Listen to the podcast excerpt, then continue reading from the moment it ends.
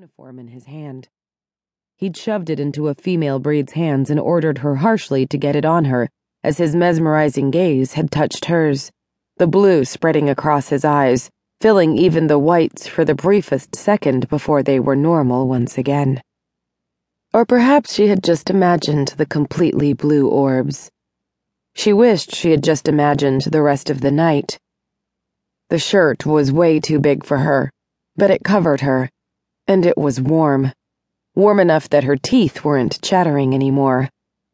The scent that clung to it wrapped around her, and it comforted her. She wouldn't have thought anything could comfort her now, let alone a long black t-shirt with the Bureau of Breed Affairs insignia on the left breast that smelled a little bit like chocolate and peppermint. It was like invisible arms wrapped around her, and she imagined it was all that kept her from just drifting away and not existing anymore. The warmth of the shirt, the softness of it, enclosed her, like a wall around her, a shield that kept away the world. At least for now. Maybe, in this shield, she thought, she could find a way to just slip back to that time when the nightmares didn't exist anymore. I want to go home. She hadn't meant to say the words. They seemed such a travesty.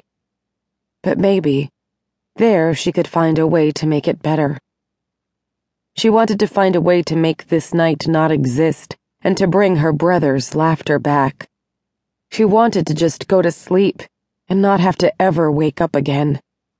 Maybe then, she could just dream.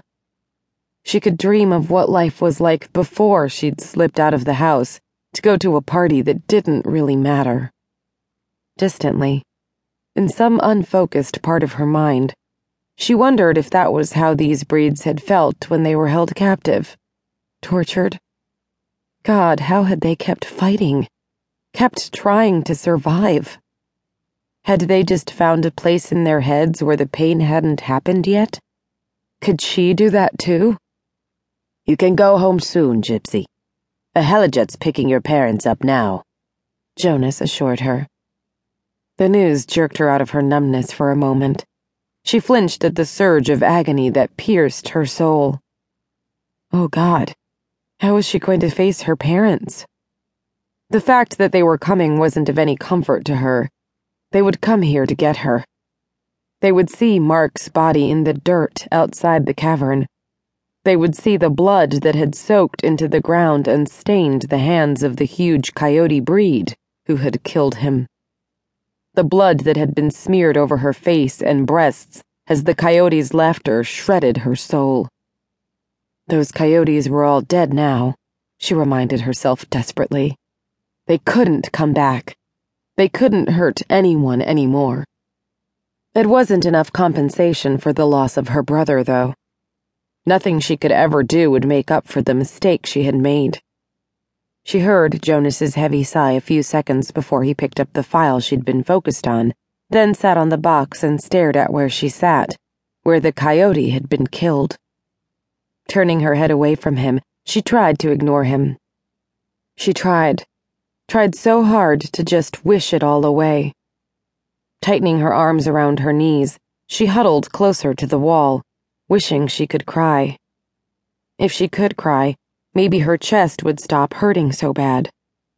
Mark always told her that sometimes only tears could heal the heart and soul. He would tell her to cry whenever she needed to. That way, she would always be sweet and innocent, and he would always try to find a way to make the tears all better. Maybe, if she started screaming and crying, if she begged God hard enough, loud enough, then it would all just be some horrible nightmare. Oh God, she just wanted it to stop hurting. It was like an iron band tightening around her heart and her ribs, constricting her breathing and making it hard for her heart to beat. Maybe her heart would just stop beating. Hope flared inside her for a second. Maybe someone would have mercy on her and kill her as well. She was trying so hard to be brave, as Mark had told her to be, even though he'd told her for so many years that it was his job to be brave and her job to cry and be sweet.